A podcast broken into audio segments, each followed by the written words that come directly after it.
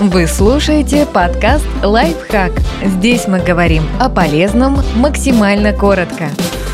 Что делать, чтобы из глаз не появлялись выделения? Наверняка защитить себя от инфекции и травм не получится, но вы можете снизить риски.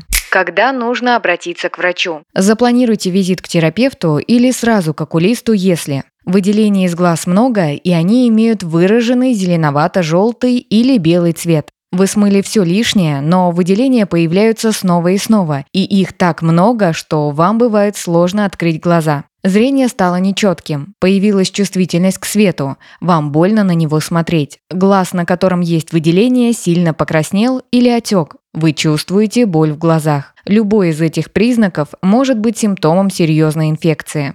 Как предупредить возникновение выделений? Регулярно мойте руки. Нередко мы неосознанно касаемся глаз, поэтому занести инфекцию с грязных рук более чем реально. Следите за своими движениями и старайтесь не касаться руками лица и особенно глаз. Если вы много времени проводите перед компьютером или просто чувствуете сухость в глазах, пользуйтесь каплями типа искусственная слеза. Тщательно удаляйте утренние выделения. Лучше всего делать это с помощью ватного диска или марли, смоченных в теплой воде. Если вы носите контактные линзы, внимательно следите за самочувствием глаз. При первом же намеке на дискомфорт или выделение проконсультируйтесь с офтальмологом. Если у вас была инфекция глаз раньше, откажитесь от косметики для глаз, которой вы пользовались в тот период. Купите новую.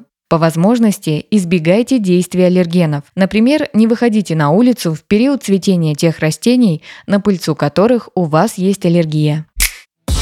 Подписывайтесь на подкаст «Лайфхак» на всех удобных платформах. Ставьте ему лайки и звездочки.